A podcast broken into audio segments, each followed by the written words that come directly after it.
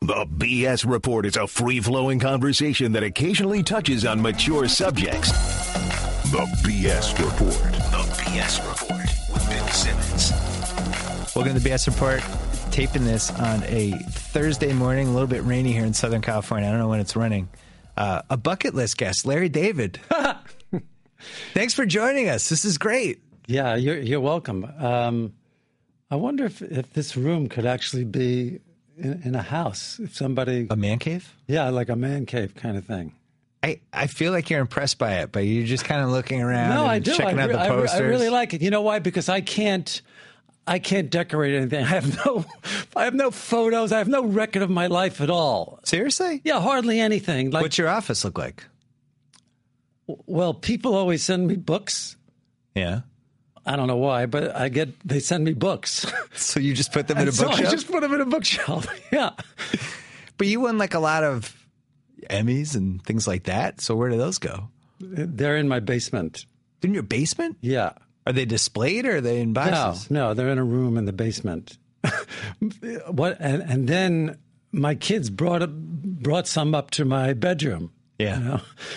So, so now there's a few in my bedroom because I haven't taken them down yet. Just like on a dresser or something? Yeah. And I, and I yeah the kids put them there, and I, I haven't taken I haven't taken them down yet, but um, I'm waiting to see if I if I can lure somebody back there, if I can lure a woman back there, how she might react to that, and if it's To multiple awards. yeah, and if if, if it's favorable, maybe I'll leave them. You know. I don't even know how But many if she goes, oh, what are you doing with those awards out? how many do you even know how many you've won? I mean, because you had two different runs. Yeah. Um, well, you know, Seinfeld didn't win many Emmys at all. I mean, we won a lot of awards, but we only won for Best Show once. That's amazing. Yeah. And we were nominated every year, but we only won it once. Frasier won every year. And um, That doesn't make a ton of sense. Frasier was a good show. yeah, It probably should have been a little more even. I thought so. Did you go, or were you one of those people that just stopped going after a while? yeah, I, start, I started off going, and then all of a sudden, you know, well, we, we're not winning this thing. Why am, Right. why am I going? And that's usually when you win when you're not there. Yeah, no, but we didn't. We won for the contest Ah. that that year, and um, that's the only time we won. And I was there for that. I know people probably tell you this, but I was in on the ground floor on that show, the Seinfeld Chronicles. Oh, you were? Yeah, well, Mm. I had a Seinfeld background because because I was a huge Letterman guy, and young young Seinfeld was like one of his best guests. Yes, and that was how I knew him, and I, I I made my parents take him to go see him in comedy, so I felt like invested in him. I wanted him to succeed, and then that show came out, and it was like, whoa, this is cool. Are they gonna? They're probably gonna cancel this show. That's It's what too I thought. different. That's what I thought. It's not gonna last. I never thought it would last. You thought like it was like going to be like a Viking funeral? Well, first of all, I couldn't imagine myself being involved with anything successful. So, yeah, I thought, uh, no, it's, it's going to be impossible. And, and I was, I was kind of doing what I wanted to do, Yeah. and I wasn't getting too much interference. Um, I, I, there were there was some, Yeah. which which I resisted, but um, I remember going out to dinner with Jerry and saying, I, "This is after we did like four shows." I said, "I, I, I can't believe they're letting us do this," you know. And that was a good 25 years ago, right? Yeah. 1989? Yeah, it started in '89. Yeah, I was in college. Yeah. So you at that point you're not thinking this is going to go on for so long. I'm actually going to leave the show. 'Cause Oh, God, I will have no. done so many of these. I just want No. new challenges in life. No, in fact, when it got picked up for the like second or third season, I remember, I remember crying because I thought, oh, how, how am I going to continue to do this? Where am I going to get all of the ideas that you need to do a season Right. of shows? It's unbelievable how many ideas you have to go through, and they all have to be funny and good. But then you had you had lots of writers. They, that helps. You have writers Yes, meetings. that helps. People give you ideas, kernels of ideas. Absolutely, yeah. I never understood until Curb Your Enthusiasm how much of, of pieces of George Costanza were were you, and I, I don't think there would have been no way to understand that because I didn't have a history with you. But did you feel like that was like a like a proxy for you in a lot of ways? I'd say semi. Semi proxy? Yeah. Yeah, semi proxy. Because eventually, then you just had fun with it and curb your enthusiasm when it came on. But Yeah. it's it, like you never at any point thought I should just play this guy. No, no. I never felt like, oh, I wish I was doing that. First of all, Jason was so amazing Right. that mm, there's no way I could have done it better than Jason. He was incredible. Yeah. So it never. And by the way, even if even if they wanted me to do it, I couldn't have done it anyway. There's no way that you can act on that show and also um, kind of run it at the same time. It would have been really hard. So what made you, you know, I, I don't mean to do the Marin breakdown here. We talked about that earlier. No, no, I don't care. But what made you? So Seinfeld's this. You couldn't have done better with Seinfeld. It finishes. You make more than enough money. You get more than enough accolades. All that stuff. What made you decide to drift back and create this second beast?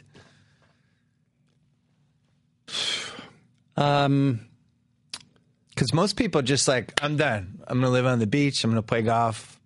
Okay, well, I was going to go back and do um, do stand up, which I hadn't done in ten years. Yep.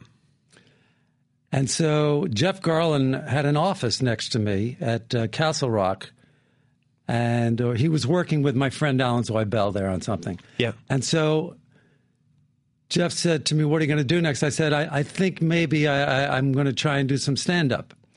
And he said, Well, you should film it. And I thought, "Wh- wh- why, why, why should I do? This? He said, "Yeah, I'll direct it. It'll make a, it'll make a really good HBO special. You going back to stand up after a ten year absence." And so, I didn't want to do it, and I spoke to my wife about it, and she said, "Yeah, yeah, you should do that. You should do that." And so I started talking about it with Jeff. I said, "Well, maybe I'll do it, but what is it? It feels like it's going to be really boring. Um, what you're going to shoot me on stage, and and what's going to happen off stage? N- There's nothing interesting off stage that's going to. I'll be in the office writing stand up. Right. You know what? What is there in this documentary ex- other than me being on stage?"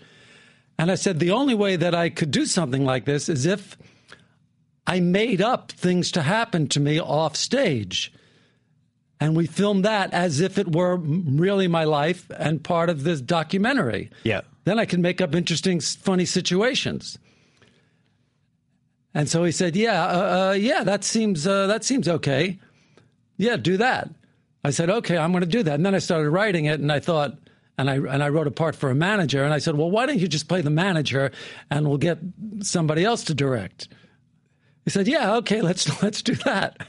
So, um, and it was just supposed to be a special, a one-time special of me going back to do stand-up after a ten-year absence. I made up all these off-screen scenarios. So it was like a mockumentary, basically. Basically, yeah. And um, during the filming of it, we all kind of sensed that there was a potential series there, as did Chris Albrecht, who was running HBO at the time, and he said something to me. I remember watching it. It- it- This was like Christopher Guest, like his movies at the time were, you know, had become these huge cult things and the DVDs. Right. And everybody loved those. And I Right. remember watching it thinking like, oh, this is like, this is good. Like this, but I, I never thought it was going to become what it became. I never, I mean, how many episodes do you, you've done like 75, 80, 85, something Done like uh, that? 80. Yeah. Yeah. And it just blossomed and went in all these different directions. And also like I like the, I swear this is a compliment. Your acting got really good on it. Well, like you're not a you never weren't s- ever acted before. You know what? I, I took a, um, when I was doing stand up in New York Yeah. before Seinfeld, I, um, I took an improv class. And I really thought after the class was over, I remember getting a compliment. Of course, I remember every compliment I've ever gotten in my life, you know. this woman in the class said, you're, you're really good at this. And I said, hey, hey, I'm really good at this.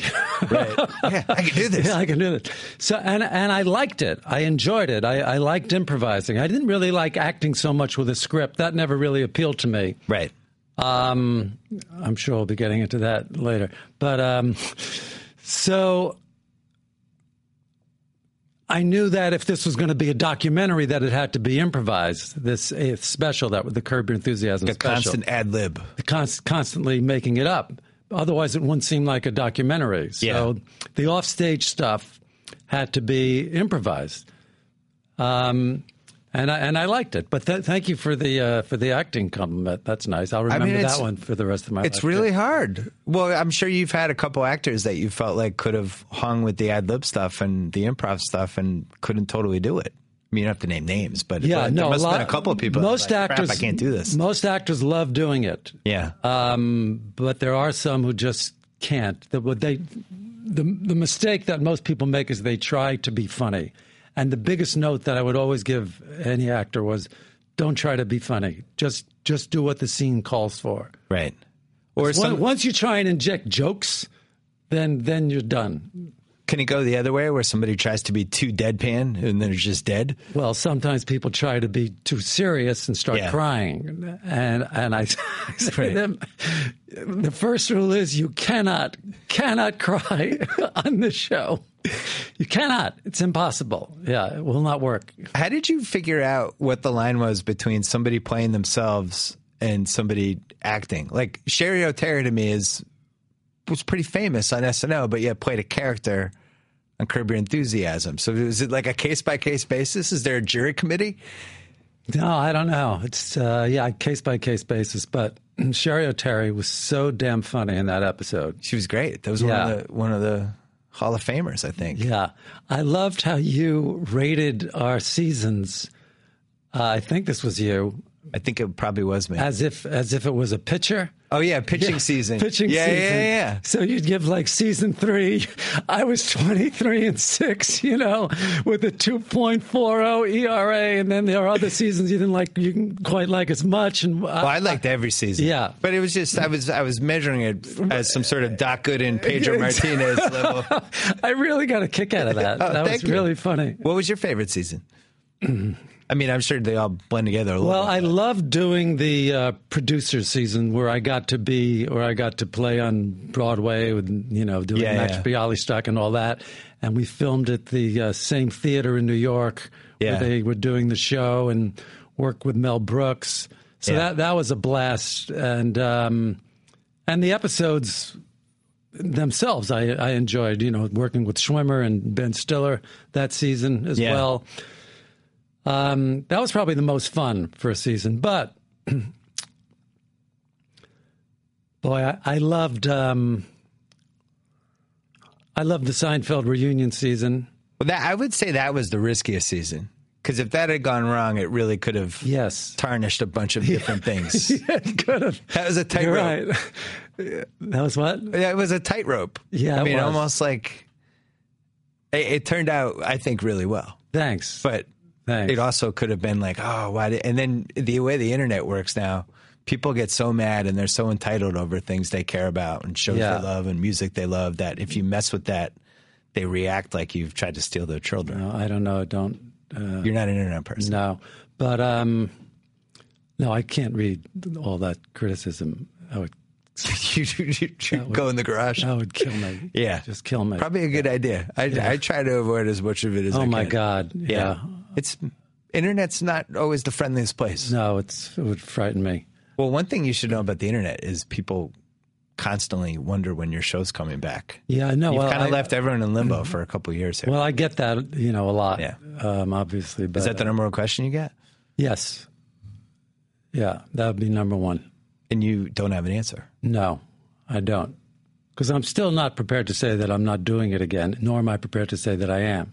So I don't know. It would be funny if you were an athlete and you just hadn't retired yet, but it was like four years after your last pitch. Exactly. Hey, man, Yeah. I, I could Yeah. be at spring training. I don't know. Yeah. Right. Like you're Roger Clemens, basically, without the steroids. Yes, yes. Yeah. What would what would be the reason to do another season for you? just because I love doing it so much and um, it would just be fun, probably. What would be the reason not to do it? um, that I have other things coming up Like your play like that we're going to play, talk about Yeah. later. And, um, you know, sometimes you've seen reunion shows on television when the and the actors look so much older than how you remember them Right. i- in the show and even though you could see that actor doing something else once you put them back into that same environment with those other people and they've all aged so much It Mm. just looks it looks it looks wrong. Seems wrong. Why are they doing this? Right. You know. So that might be one reason. So you'd rather get out a little bit early than a little bit late. Yeah. I think that's fair. Well, you know, we did eight seasons. Yeah. I mean, it was started in 2000. Yeah, It was, it was on for a lot longer exactly. than people thought. Yeah, so we did eight seasons, uh, which is a lot for a TV show. Yeah. Um, The, the climate's a little different now. I'd be interested to see how, you know, I mean, it's impossible to say because you did it in the moment, but like some of the content pushed the envelope, some of the jokes pushed the envelope. And now people, as Twitter has become more and more of a force and the internet and people mobilize beyond causes and they get totally, it's becomes performance art in a lot of ways. I wonder if people would get bent out of shape by some of the jokes and stuff. oh, It's just a different.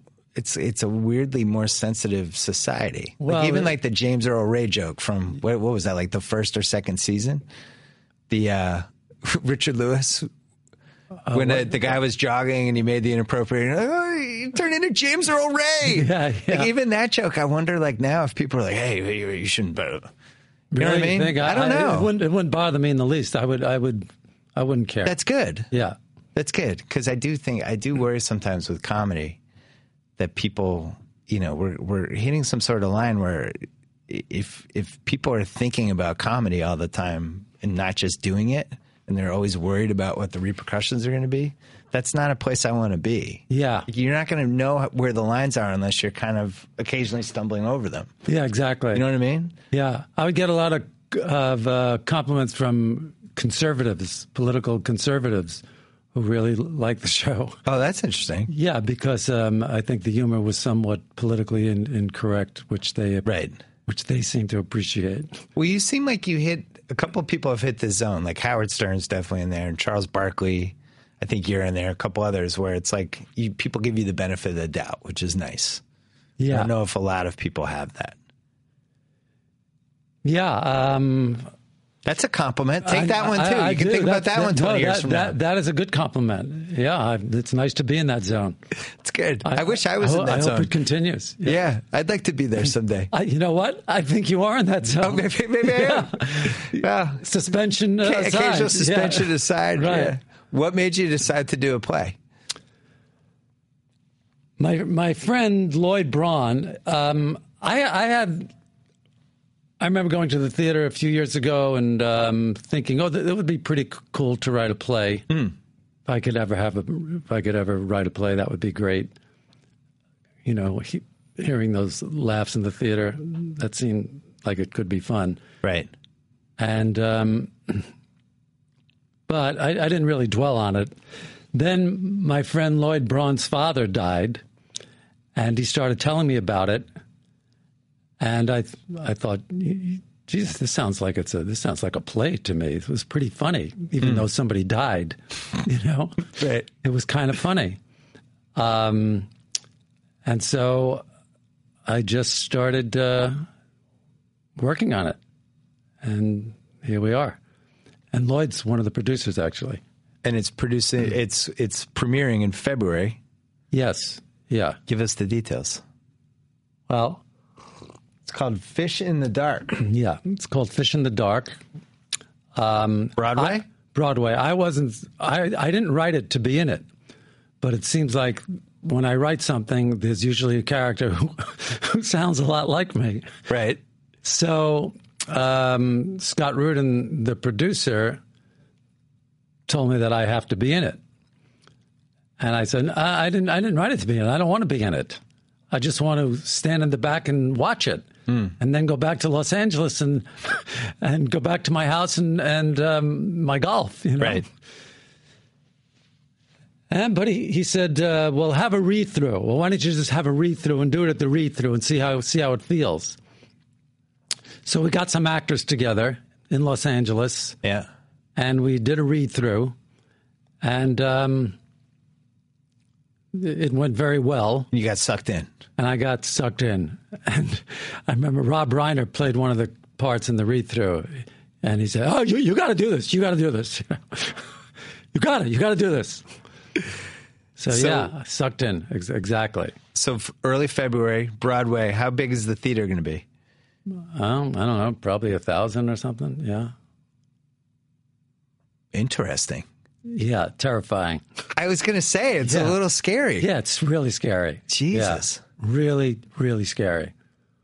I love that you keep challenging yourself, though. I don't. No, that's good. That's a Yeah. good quality. It's, it might be a good quality for someone else.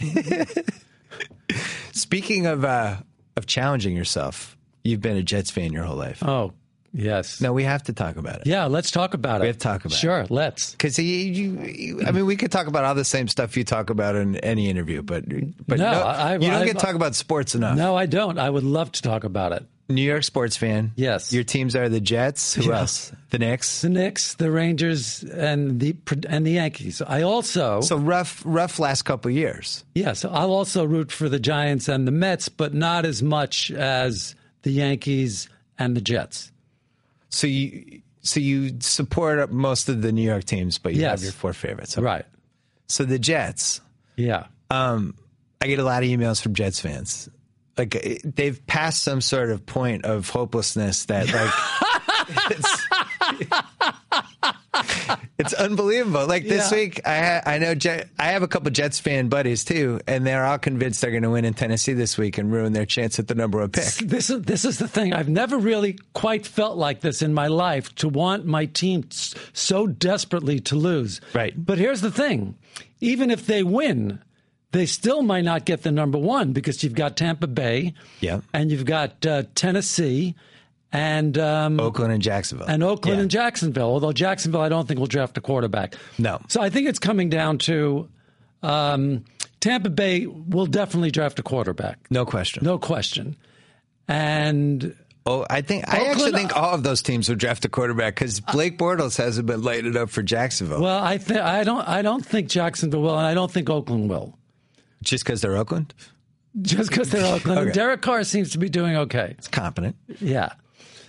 So they have a shot at Mariota or Winston. Yeah. I would, you know, I desperately hope that they don't beat. They're playing Tennessee, right?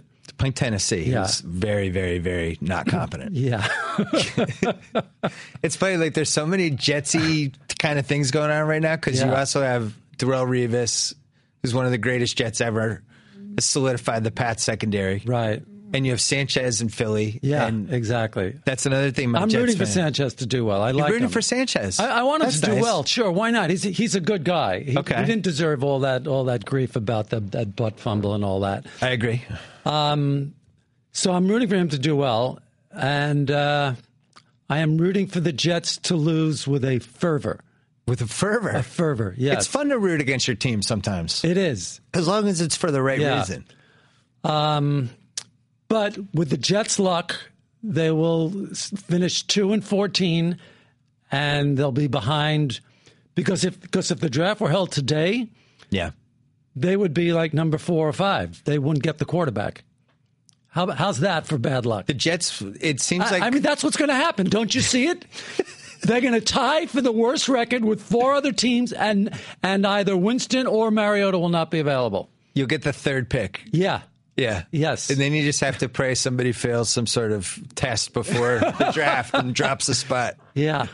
But And then on it's- top of it, you might have Revis versus Sanchez in the Super Bowl. I mean, that could happen too. That could. but That'd be I- awkward. Yeah, I don't think that's going to happen. Aren't you friends with the Jets owner? No, I am not friends. Or you weren't friends? So you had some sort of, I, I can't remember the details. God forbid I researched this, but you were got involved, or maybe you slammed the Jets a couple years ago. Is that it? Somehow you were in the news with the Jets. well, you know, Eric Mangini and um, Mike Tannenbaum. Yes. Um, I, I knew those guys. Okay. In fact, when they were in LA once, they came to my office, uh, into the editing room, and watched watched one of the shows before it aired. Really? Yeah. Um, and and we talked, and then I I remember calling Tannenbaum before the uh, before one of the drafts. That's what it was. Yeah. You called them before a Yeah. draft to Yeah. give your input. Yeah. Yeah, to give my input. yeah, yeah, You might have to do that again. Yeah, I- well, but Woody Johnson, um, I've I've met once, You you should give your input right now, and your input should be lose these last three games. Yeah, I think they know that. I think. Well, I don't know because Yeah. what the scary part is Rex probably leaving after the year. What does he care if they lose the last three games? He's not going to be able to coach that quarterback anyway. If I'm course Rex, I'm not. Uh, trying to win these last of three games. course he is. Yeah. Uh, Yes, absolutely. I'm blitzing Jake Locker or whoever the Right. Tennessee quarterback is every time. exactly. That's that's the problem. Hmm. But what's weird about the Jets, first of all, you won a Super Bowl, which a lot of these teams haven't. I mean, granted, it was the year, the eight months before I was born, Yeah. but you have a Super Bowl. Right. But then, you know, 09, 2010, like the team made the championship game. You had a great win in Foxborough. It's not like it's been a catastrophe. We had right. We had uh, Vinny in the championship game. We had the Super Bowl. We had a, we had uh, Ken O'Brien uh, one game against Miami. I think Yeah. there was a playoff game. Uh, th- this is it, by the way. That's the Since AJ Su- Dewey game. yeah, since the Super Bowl. Yeah, Yeah. you had that Ken O'Brien Miami game, Yep. and then you had the Testaverde game Which at halftime, I felt like you had a chance. against Denver, right? Yeah, in Denver. You had a chance in that game. Yes, and then there was a I might have even bet you at halftime and lost. yeah. Mm. Uh, well, I would have I wouldn't have bet on the Jets. But probably, Yeah. that, that's why I lose when I bet. Right. Yeah. Um, but yeah, there was definitely a chance that game. I like that team too, that Parcells Testaverde team. That was a good team. It's a good team. And then you had um, then you had nothing, right? Until until Ryan. You did could Ed- make a did case- Edwards make a playoff game? I, I don't think so. Well, you beat the the Pats in Foxborough that year. I forget it was like 2010. Well, that was Ryan. It was before Ryan. Right? Oh, that's before Ryan. was that before? I, no, it was no, Ryan. that was You're right. Ryan. It was Ryan. Yeah. Yeah, I kind of blocked that game out of my mind because I'm a Pats fan. Oh yeah. That was a tough one. Didn't see that one coming. We were like 10 point favorites too. Believe me, I didn't see it coming either. Yeah. so then you know it's it's I don't feel like they've been like the Raiders the last tw- last 12 years. you know, No, they which is haven't been. The, hopeless. no, they haven't been the Raiders. No, but still, four good seasons in forty years. Come on. Do you like have you interacted with Roger Goodell? No, I've had none, no, no Do interaction. you care about this all the stuff that happens with the league, or you just watch the games? I, I, I really don't care. Yeah, most people I, don't. I really have no. I interest probably in it. shouldn't care either. In fact, in fact, when I watch some of the shows and they start getting into it, I turn it off. oh, so you watch the studio shows? I watch I watch them when I work out. Yeah, Really? Which Yeah. ones do you watch? I watch. Uh, I flip around. I flip around. I, I love. That's great. Col- I love Colin. Colin Coward. Colin Coward. Yeah. Interesting. Oh, so you're like watching day after day. You're watching like the E ESPN, Yeah. like in the I mean, in my the first- afternoons my and stuff. first, uh, you know- PTI, all that stuff. PTI during lunch. Yeah.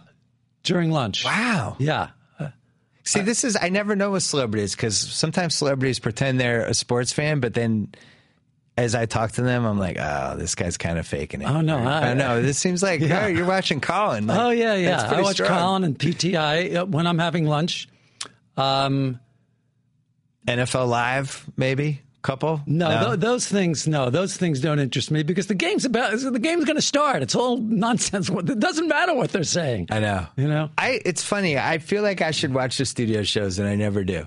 Because I always feel like it's just guys doing this and looking in the camera, and Mark Sanchez has to play better, Yeah, and it's a right. lot of that stuff. and I Exactly, just, yeah. I'm just online trying to figure out, you know, who to start my fantasy team. Well, so, sometimes I want to I want to tune in just to see what they're going to say about the uh, the day before. Like if it's, if it's, if the Jets play on a Monday night, Right, I'll definitely tune in on Tuesday morning to see what they're saying about the, the team.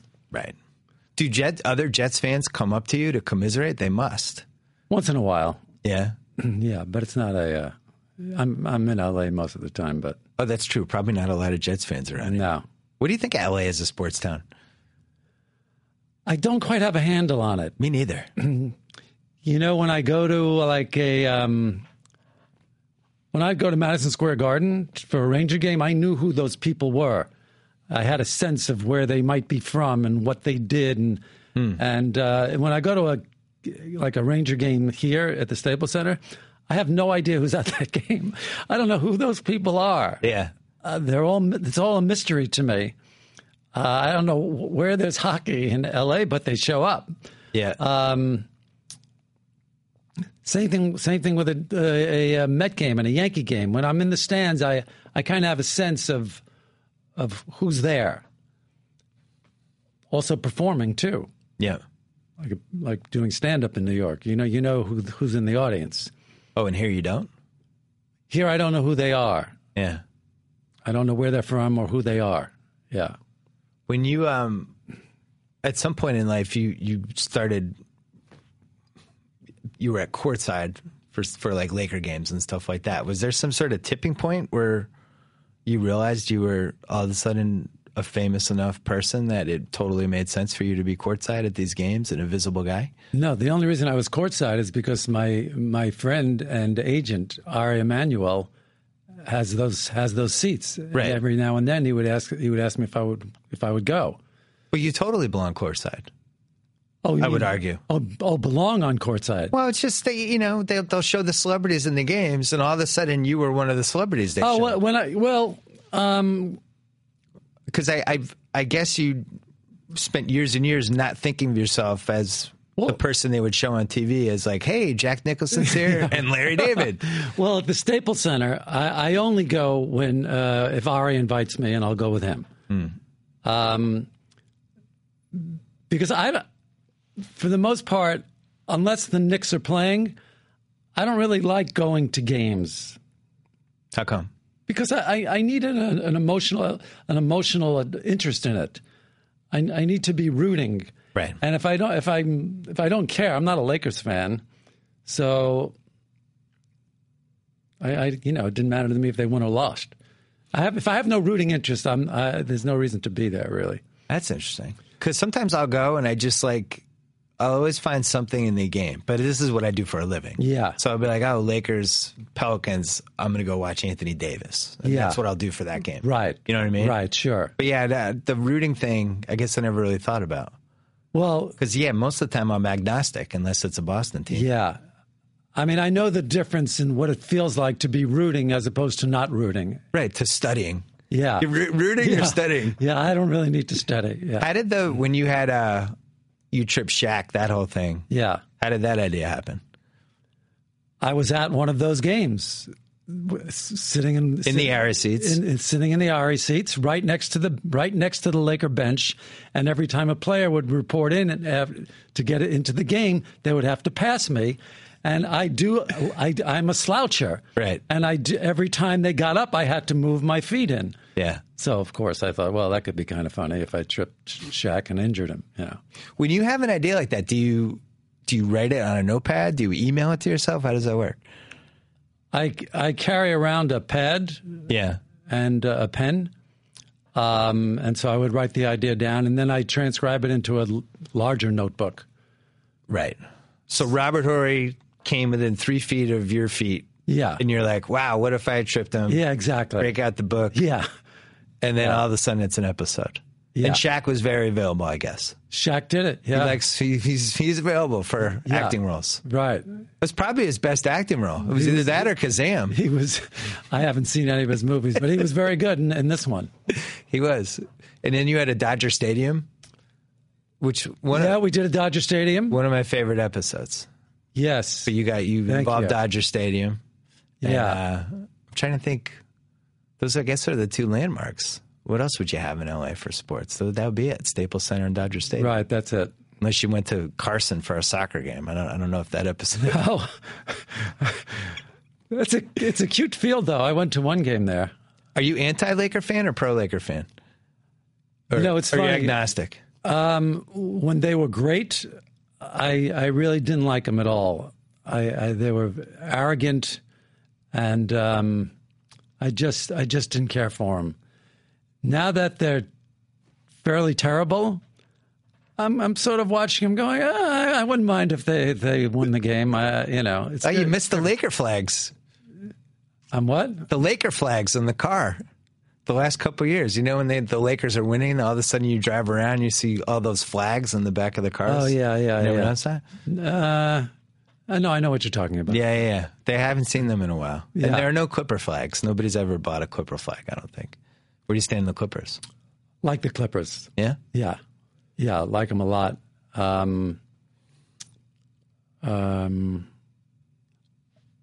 I know Doc and um, You know, Dotka's Yugoff and Higoffs. I bet that's how you know. yeah, Dotka. right. So he, he's a great guy. So I'm rooting for him. So you are you? One, it seems like you're one of the go-to golf partners for people when they come out here. I wouldn't quite put it like that. Yeah, you're, you're out, you're available. I You have know, access to well- good courses, and somebody's out there like, "Yeah, I played golf with Larry David." I'm not that available. You're available for golf. Not that You'll make available. yourself available. Not that No? available. No, I thought you loved golf. I thought you I played like do, three, but four I times but a I week. play with a group. I only play twice a week on the weekends. I don't play during the week. Interesting. Yeah. just weekends only. Yeah, Why don't you play during the week? I'm working during the week. So you don't even sneak. No Tuesday, three p.m. No. it's gonna be daylight savings. This is eight thirty. I'm gonna sneak out. No. Nothing. Uh uh It's good discipline. Yeah. Well, also, uh, it hurts my back if I play too much. So I, I try to I try to keep the rounds down to uh, twice a week, but I, I will occasionally get out for a Thursday or Friday round. Oh, the story's changed. The what? Your stories now. You now you are playing. I during the said uh, week. occasionally. what does that mean? Every now and then. I made, as I told you, I made my comeback after a 20 year absence. And uh, I really never realized how much I missed the golf jokes. Oh, on the course. Yeah, just the really, Yeah. really terrible golf jokes. Like, Yeah. you, le- ah, you left it short. That's what she said. Like, all the, Oh, there's a yes. whole, there's Yeah, a, yeah, whole yeah. network of terrible, terrible jokes Terrible. that I missed. Yeah. Um, and then I remembered why I stopped playing because I'll have five good holes and then I'll just completely self destruct. And then it becomes like I'm like Sanchez, like I can't get out of my own head for the next five holes. It's truly it's truly unbelievable. There's nothing quite like it. no, no, there's not. And I, I caddied when I was a kid, so I feel like I have a pretty good grasp of just about everything. But God, it's just, it's just the worst. You have the rug pulled out under you, and you just don't expect it. You know what it is? Because when you're playing wells, if you hit a few good drives, uh, now all of a sudden you're going to the tee thinking, oh, I hit that last one like 250. you Yeah. know? And now you're trying to hit, you're trying to match the last drive. Yeah. And whatever you did to hit that last drive, you weren't thinking that I'm trying to match the drive before. So playing well makes you play poorly because you're trying to match your other shots and you don't know what you did, Right. you know. I was, you know, last weekend I was I was playing great, and then all of a sudden, I, I tried to match it and I couldn't, Do you- and then I really fell apart. It was awful. It's it's just the worst. Yeah. Do you have do you play with like do you have a set person you play with or a set group of people or do you bounce around? I, I, pl- I play with uh, a set group. There's like s- like five to eight of us. Yeah. Would you consider yourself fun to play with? No. Because I'm not fun to No, play with. I'm at not. all. No. Oh, Yeah. In fact, uh, somebody somebody once paid like a, a ridiculous amount of money to play with me for a no. charity. Yeah. Oh, like a school auction or one of those things. Yeah, yeah. an auction, but I mean an insane amount of money to play around the golf with me, Yeah. thinking that he was going to be this. Oh, this is going to be fun. Right. I re- they really should have given him back that money. That was unfortunate because I'm not good company on the golf course. I'm I'm intense and um, I'm focused, you Right. know? and I'm not. I'm just not all that charming. I don't want to. I, I I couldn't. I, I c- I couldn't talk to the guy. I totally understand that. And I'm the sa- if I have one bad hole, I don't talk for like six holes. Yeah, I'm Yeah. so moody. Some there's certain things that are like that. Like golf's like that. I think playing blackjack where people like there's a couple other things where people just assume whatever your personality is is going to be your personality when they do that thing, but the reality is everybody has different personalities for golf or Whatever it is. blackjack whatever, like anything that where you have Sure. to concentrate, it could go any way. Yeah. Just because you're funny or personable or whatever, that doesn't necessarily mean. My friend Daniel is probably my most fun friend. He's horrible to play blackjack with. Like he'll get, he'll immediately get up if he has You're one bad talking about hand. like Vegas blackjack. yeah, like Vegas. Like he'll just get up. Like you won't see him again, and he he likes to just be alone. But he's fun in every other part of his life, and then takes it personally when you make fun of him for blackjack. Oh, so he doesn't want any company when he's playing No, blackjack. he, do- he doesn't want camaraderie. He doesn't believe. just in like wants a to hot focus table. on the cards Yeah, he and- just yeah. it's just him and the dealer. He doesn't want friends at a blackjack table. Yeah, I- which I, don't understand. I'm the opposite. Yeah, I would want friends at the blackjack Yeah. table. It's part. It's part of the whole thing. But I, I've kind of lost my interest in, in gambling like that. I mean, I like playing poker with friends, Yeah. but I, don't- I don't like going to Vegas and gambling there. You don't gamble on football. I used to, but I've stopped. I can't remember. Has there been a gambling subplot in any Seinfeld or Curb Your Enthusiasm? Yeah. Yeah. We had the Korean bookie.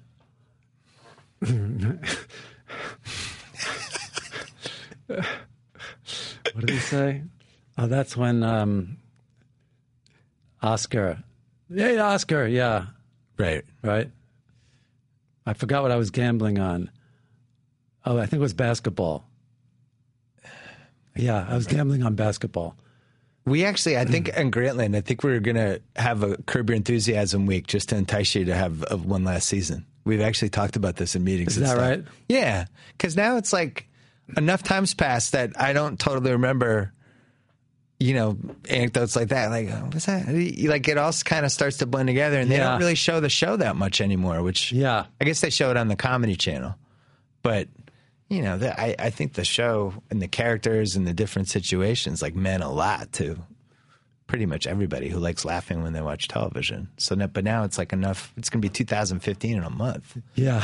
you know. yeah it's been a while. And I, I'm reading between the lines. It doesn't sound like you're doing another season. like I said, I know, like you said, but the the point you I, I made guess was the, a really I guess good point. the odds would be would be against it. I guess right now the odds would be against it, probably six to one. Couldn't it maybe end with one last 90 minute? Actually, that wasn't even 90 minutes. It was like 80 minutes, 80 minute mockumentary that wraps it up.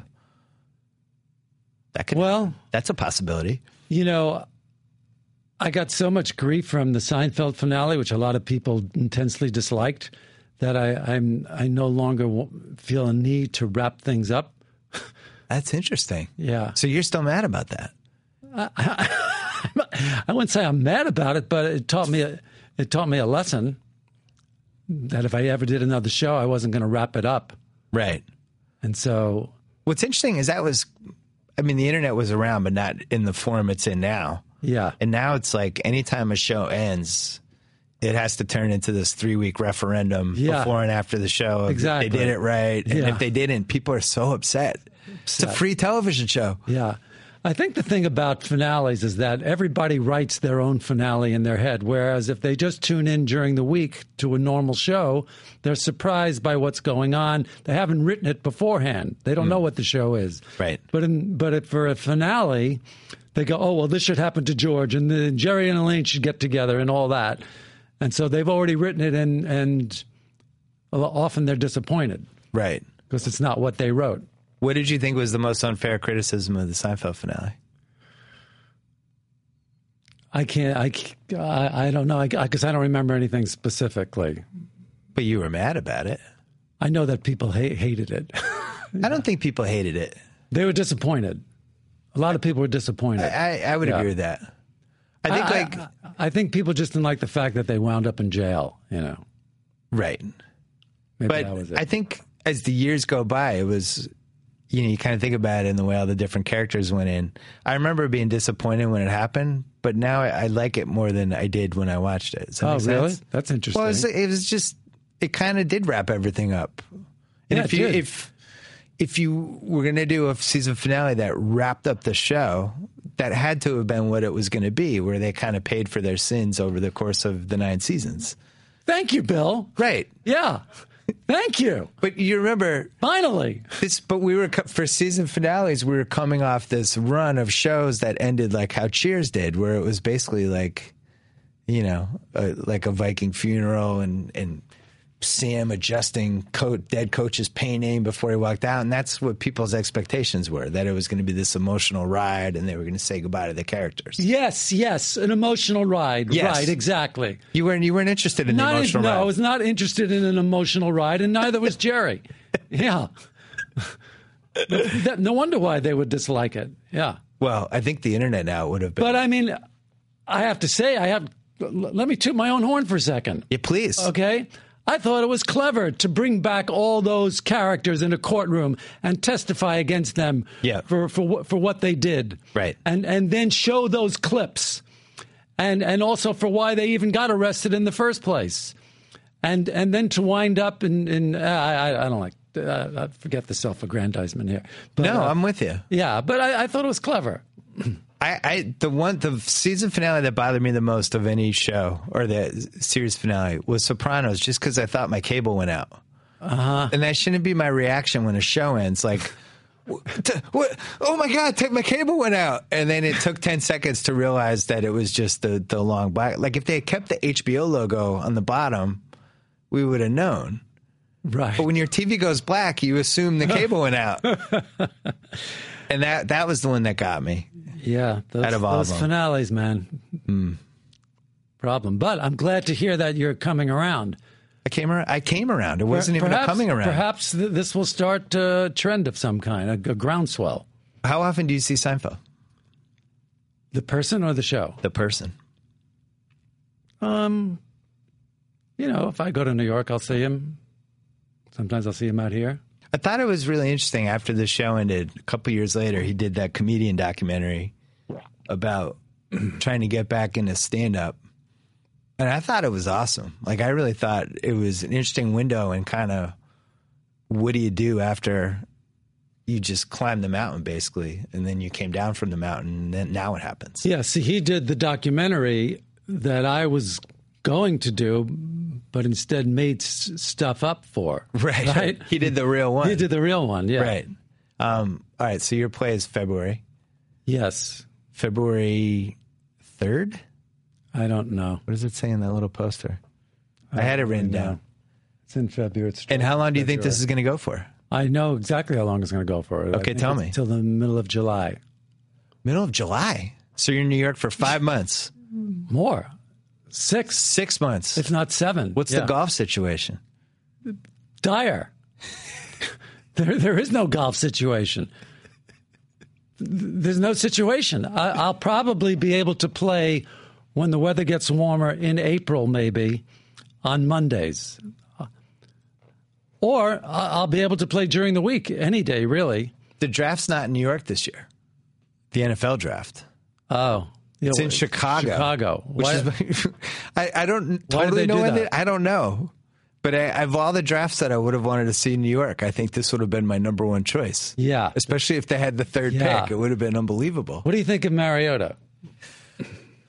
I, I heard Mel Kiper on the radio yesterday talking about this. What did he say?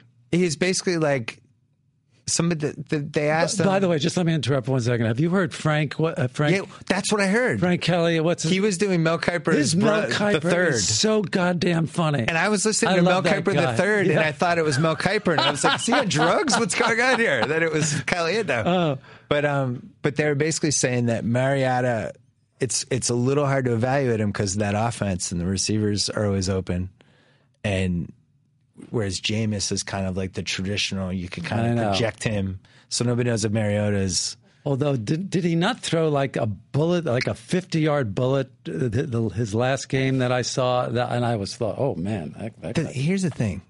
There's no way to know with quarterbacks. No, exactly. We've never figured this out. There's no like, oh, here's it. Like it's just it's case by case and it's totally random. Right. And there's no rhyme or reason to it. no rhyme or reason. Like I remember the Patriots took Tony Eason over Dan Marino.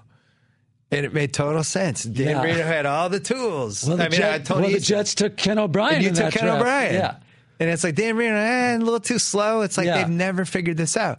We almost took uh, Bledsoe over, or Rick Meyer over Bledsoe in 93. And Bledsoe wasn't a Hall of Famer, but he was a really good starter for 10 years. But that was like a debate. And Rick Meyer was out of the league in Yeah. three years. I just think you go through all these guys and it. It's a real crapshoot that quarterback position.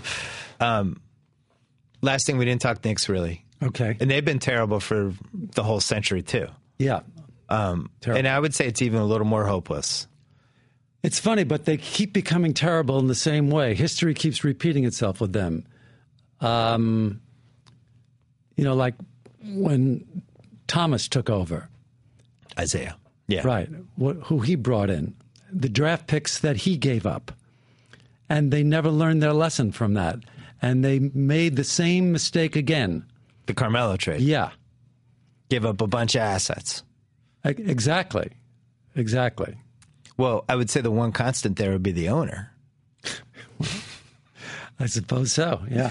That's the thing is like, I'm actually writing a piece about Daniel Snyder right now, the Wa- the Washington professional football team owner, and uh, like he, they've changed the coach eight times. They've had 16 starting quarterbacks, but they've had one owner. And if you have a bad owner, it's really hard to.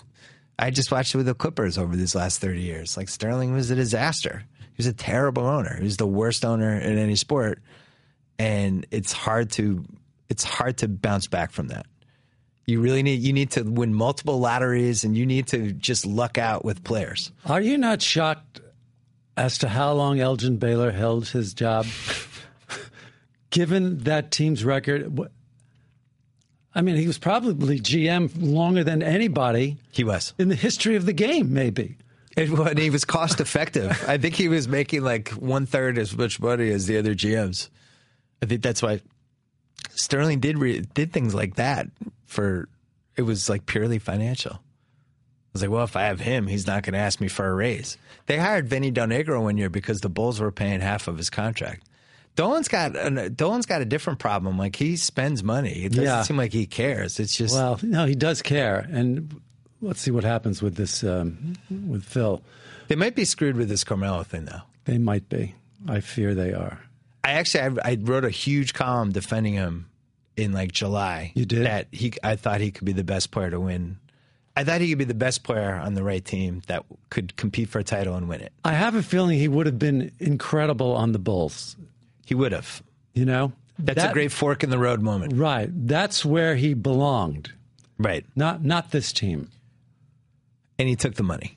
What's funny He is did. there was this huge E ESP in the magazine. Who can who can blame him? Really? Well, but there was this huge E ESP in the magazine cover story about uh, how he's a businessman now. And it was like pictures of him in his office and he's Oh, like really? I want to be remembered for more than basketball. I was saying all this stuff. It's like you haven't made the finals yet, but, um, but it's this whole thing about business. But if he was a good businessman, he would have taken a two year out, gone to Chicago, tried to win a title, and then in 2016 the cap goes crazy, and he could have been making 35 million a year. And it's like Right. you're right. actually, you're Yeah. actually not a good businessman. You left all this money on the Yeah. table and That's picked the true. wrong team. I hadn't thought about that. Yeah. That's true. How about Steve Kerr's move though? How about that? Unbelievable. Yeah. I mean, he was like he was going to sign with the Knicks. Yeah. he was like ninety percent there, and now he's stumbled into. Uh, they have the most talented team, probably. I watched them last night. I think they have a chance. So do I. Do you know him, Who? Steve Kerr? No. He was he was very beholden to Phil Jackson. Like that was like his most important mentor, mm-hmm. and he was going to take that job because he loved Phil Jackson. And then just something was holding him back, and then finally, I, I really don't think their record would be any different if he was coaching the Knicks. I don't think so. No. It's a terrible team. It's a terrible basketball. Just terrible. All right, so your play, Fish in the Dark, premieres in February on Broadway, Yeah. and six to one odds on Curb Your Enthusiasm coming back. Uh, make it eight. Make it eight to one. Eight to one. Eight to one. Oh my God. It changed. But um, there's some terrific people in the play too. Oh, want to mention them quick? Uh, Rita Wilson, sh- she's playing my wife, and uh, Ben Schenkman is in it. Um, Jane Howdyshell, um,